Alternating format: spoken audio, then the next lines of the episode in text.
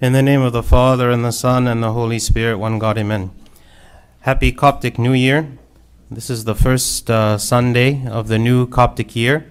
And uh, as we're speaking about the beginning of the Coptic year, we're also speaking about the beginning of the ministry of Christ, and actually before Christ began to minister, who is John the Baptist. John the Baptist came and he preached a message of repentance to prepare the people for the coming of Christ who would come after him. And even he baptized the people uh, not a sacramental baptism, but a baptism for the remission of sins as a symbol that they were repentant and, and confessing their sins.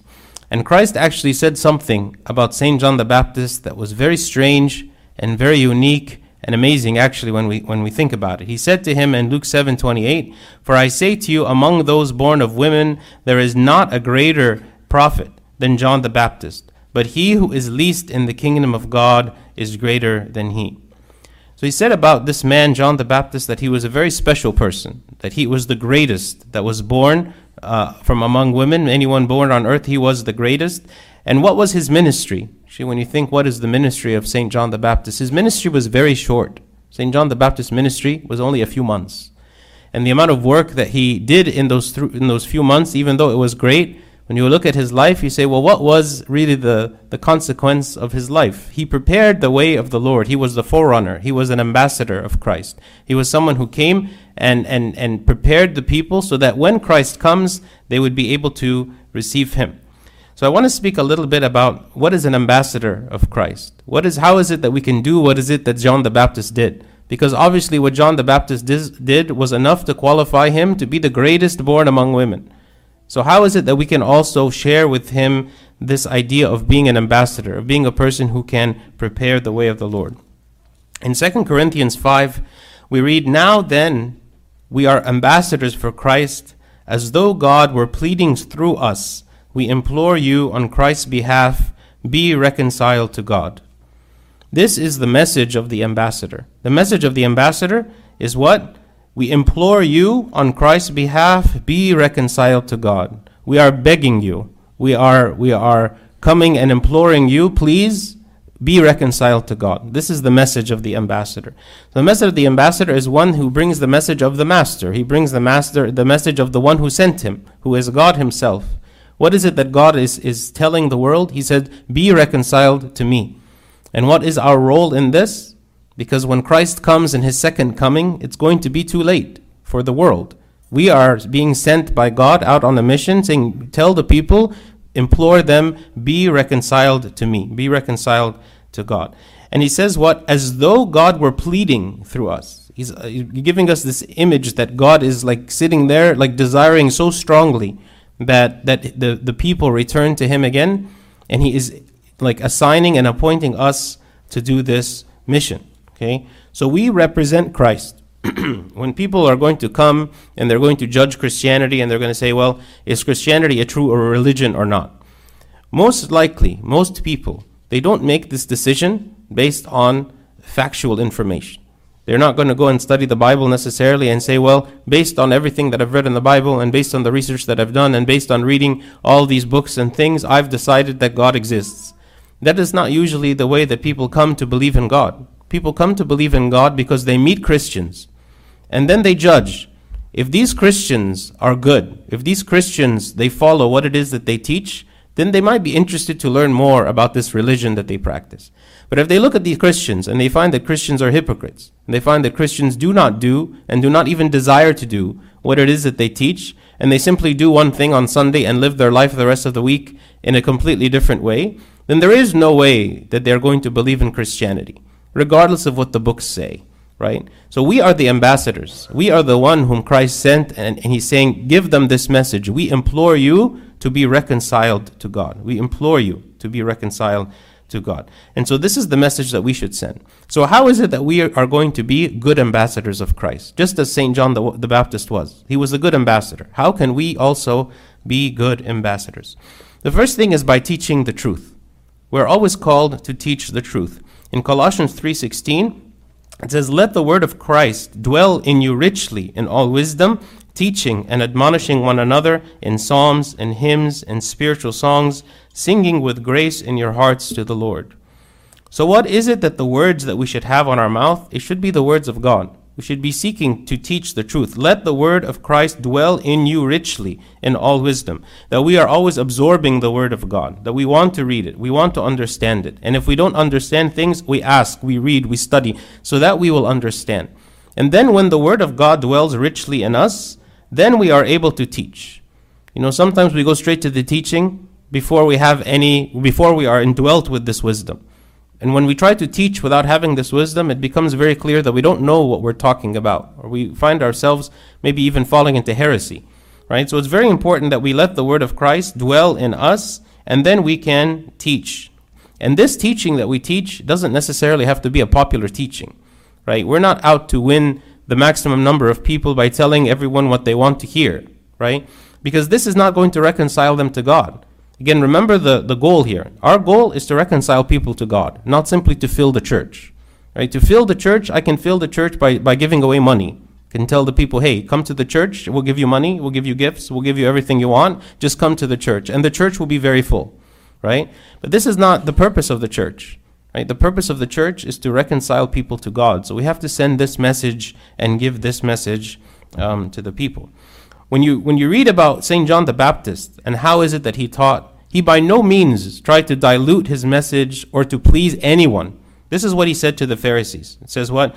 In Matthew 3. But when he saw many of the Pharisees and Sadducees coming to his baptism, he said to them, Brood of vipers, who warned you to flee from the wrath to come? Therefore bear fruits worthy of repentance. Why did he say this to them that were coming to his baptism? because they were not coming to be baptized by him because of righteousness. They were not coming to be baptized by him because they believed in what he was saying. They, became, they came to him because they wanted to see what was happening. They wanted to see, oh, who is this man, John the Baptist, and what is he doing, and why is it that people are coming to him? And so he rebuked them, and he told them, brood of vipers. He, he, he spoke to them very harshly. Okay? He did not ever try to dilute his message, which is why he was not very popular and ultimately he was martyred with his head cut off because he didn't he didn't give the people what it is that they wanted, he gave the people what it is that they needed. So one characteristic of being an ambassador of Christ is we cannot shy away from telling the truth. Our goal is not to offend. Okay, our goal is not to offend. But if the truth does offend, this is not our fault, right? St. John the Baptist, he said the truth. This is the, the truth. Another characteristic of the ambassadors of Christ is courage.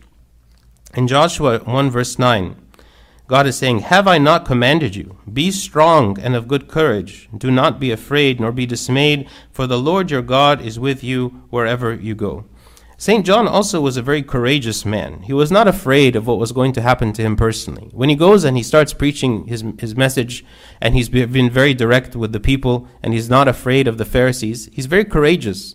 You know, he doesn't care if he is at risk to be martyred or killed. It doesn't, he doesn't, it doesn't matter to him. He simply spoke the truth without fear.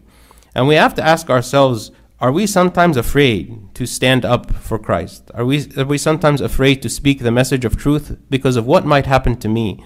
Who might be offended? Who might be upset with me? And what would be the consequence? Right? Here, as, as an ambassador of Christ, we are called to be courageous, not to be afraid, but to trusting in God, just as God was with Joshua. He's saying, What? Do not be afraid, nor be dismayed, for the Lord your God is with you wherever you go. God is with us whenever we go out into the world. God is with us. God protects us from evil, and God again wants us to give this message. What? We implore you on Christ's behalf, be reconciled to God. This is our goal. This is what we want to, to, to tell the people. Another characteristic of the ambassador of Christ is someone who does good works. Right? The true doctrine that we teach, the true doctrine that we believe in, has to be accompanied by right living. If my doctrine, which is true, is not accompanied by right living, then there is no point in me trying to teach this. And people will see through me, then this will not be effective. This will actually drive people even further away from God when they see my own hypocrisy. In Titus chapter 2, St. Paul is speaking, and he says, In all things, show yourself to be a pattern of good works, in doctrine, showing integrity, reverence, incorruptibility, sound speech that cannot be condemned, that no one who is an opponent may be ashamed, having nothing evil to say of you. So he's saying, let the world see that you are a, that you practice good works. Let the world see that you practice actually what you say that you believe, and it is not simply words that you, you are saying. Showing yourself to be a pattern of good works in everything that we do, sound speech. For instance, if we are at work and we are trying to be a model example of what it means to be a Christian, and we want to be able to invite our co-workers to the church and say, come to the church and, and learn about what it is that, that I believe and come and join us in the church. Okay? But if they see us as a person who backstabs and gossips and lies and curses and all these things at work, then why is it that they would be interested to come to our church who, you know, he would, he would say essentially, well, what is it that you really believe? You say that you are a Christian and you say that you believe these things, but yet you do not practice it even in your own life. What are some of the things here that, that he specifically pointed out? Okay. He said integrity, right? Meaning we have to be honest in everything that we do, even if we stand to lose. I have to be honest. I have to always say the truth, even if it hurts me, even if it is against me in some way.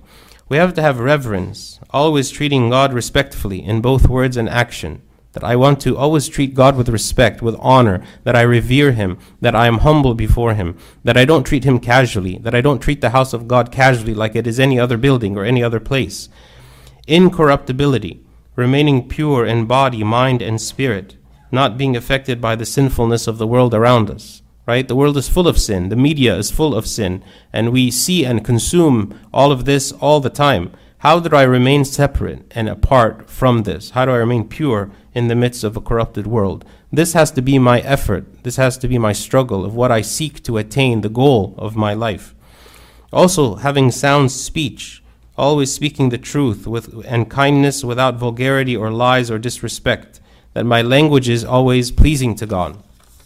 These are all aspects of speaking the truth, not just having a true doctrine on paper, but actually practicing my doctrine as an ambassador of Christ.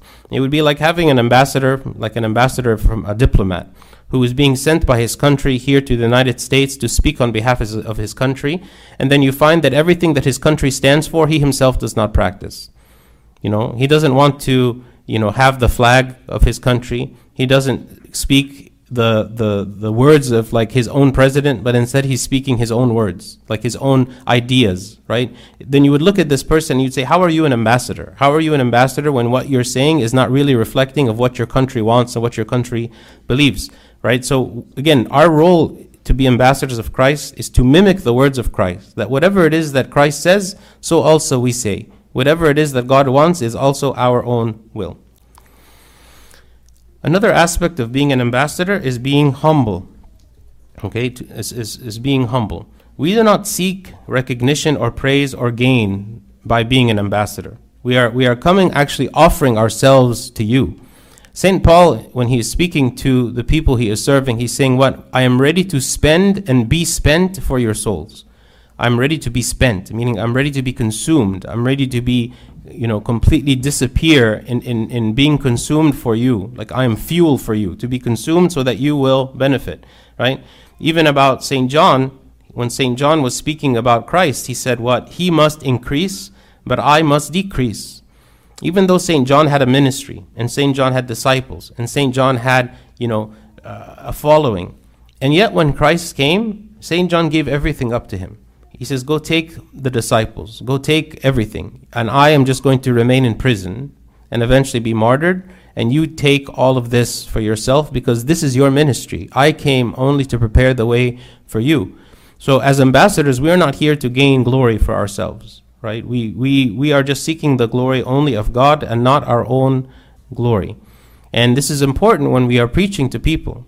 You know, we're saying, I'm not coming to show off my Bible knowledge. I'm not coming to show off like who I am as a person. I'm here to point you to Christ. In everything we, we point at Christ. Another characteristic of an ambassador is someone who is faithful. Um, when when St. John was in prison, we read about this in Matthew 11. It says, And when John had heard in prison about the works of Christ, he sent two of his disciples and said to him, Are you the coming one, or do we look for another? Okay. St. John continued to believe in Christ even though he was now suffering in prison. Sometimes when we do good work and we are faithful to Christ, and then we face tribulations and trials in our life, then we ask God, well, why is it that you're allowing this to happen to me? Well, I was doing good.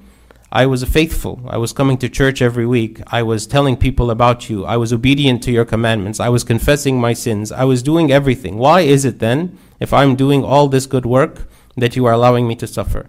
If I'm doing all these good things, why are you allowing me to be in prison? Here, St. John could have thought, why is it that I'm in prison now? Right? I did everything that you asked me to do, but still the outcome was this. And while we can't answer that question specifically, we can answer that question generally and say, God, God needs us or God wants us to go through suffering to help purify us, to help make us to grow. St. John the Baptist actually lived his entire life without any pleasure. He lived in the desert. He was eating locusts and honey. He, he never had any comfort. And that, all that lifestyle prepared him to be this. And ultimately, he was glorified by God in that Christ said about him, There is no one born among women that is better than him.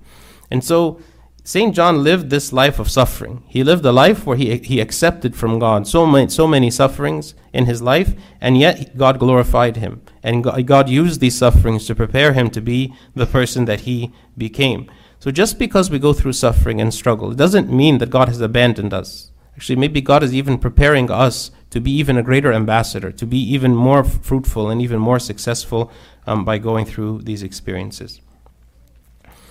The next uh, characteristic of being an ambassador is someone who prays. In 1 Timothy 2, it says, Therefore I exhort, first of all, that supplications, prayers, intercessions, and giving of thanks be made for all men when we pray for someone, it demonstrates the love that we have for them. And when we pray to God and people see us praying to God, they say, this person really has a relationship with God. This person actually talks to God. This person, you know, knows who God is. But when I come and I pray to God, or sorry, when I come and preach about God to other people, and I keep saying the truth to them, and yet they don't see me praying, they say, well, why are you talking to me about this when you yourself don't have a relationship with God at all? I saw this video of this priest in Egypt who was speaking with an atheist, and the atheist had very, very powerful arguments, and he didn't believe in God. And the priest himself was saying his arguments were so powerful, I didn't even know what to say to him. I didn't know how to respond to him. And so he told him, I'm going to meet you again in one week. And so in that week, he tried to speak to other priests to get advice for them. What is it? How is it that I should answer this person? And he, he got answers and advice here and there, but there was one person who told him what the one and most important thing you can do is to pray and ask God to give you wisdom and to give you the words to say so that when you talk to them, you will be able to answer. And so this priest, he said he did nothing but pray about this so so much during that week in preparation for this encounter with this man because he really really didn't know what to say to him. And then he's recounting when he had the conversation again, he's recounting how it went. He said, "I don't know what happened, but I felt like the words of God were coming out of my mouth and that somehow, even though this person used to be so argumentative and, and, and fighting and not believing and all this, somehow the way that it all worked out, he actually started to consider what I was saying. And he actually started to believe that what I could be saying could be true. And he looked back at it and he said, This was not because of any human preparation. This was not because I read something that I had never read before or I thought of some idea that I never thought of before. It was simply because the grace of God was working in that conversation and through him to reach him. So the, the prayers that we pray and our relationship with God is a very big part of being an ambassador. I have to know the one that I'm representing, right? I can't go in the, in the world and represent a person that I don't understand, that I don't know, that I don't actually communicate with. Imagine if you had a real ambassador to like a president, for instance, and he never spoke with the president before. All he did was read books about him. He read books about who this president is, his biography, where he was born, what he likes, what he doesn't like, what his policies are, all of this, and he's never once even spoken to the president. And then he goes and he tries to represent uh, the United States in some kind of diplomacy. He wouldn't be able to. He wouldn't be able to actually reflect the policy of the administration because he's never actually spoken to the president. He's only tried to read these facts and information that's written in books. So sometimes we do this. We, we, we read about God, we try to learn and understand about God, but we never talk to God. And because we don't talk to God, we don't understand God. We don't know God. So a very important part of being an ambassador is we are actually bringing the relationship of with God that we have to the other people. That's that's what we're trying to do.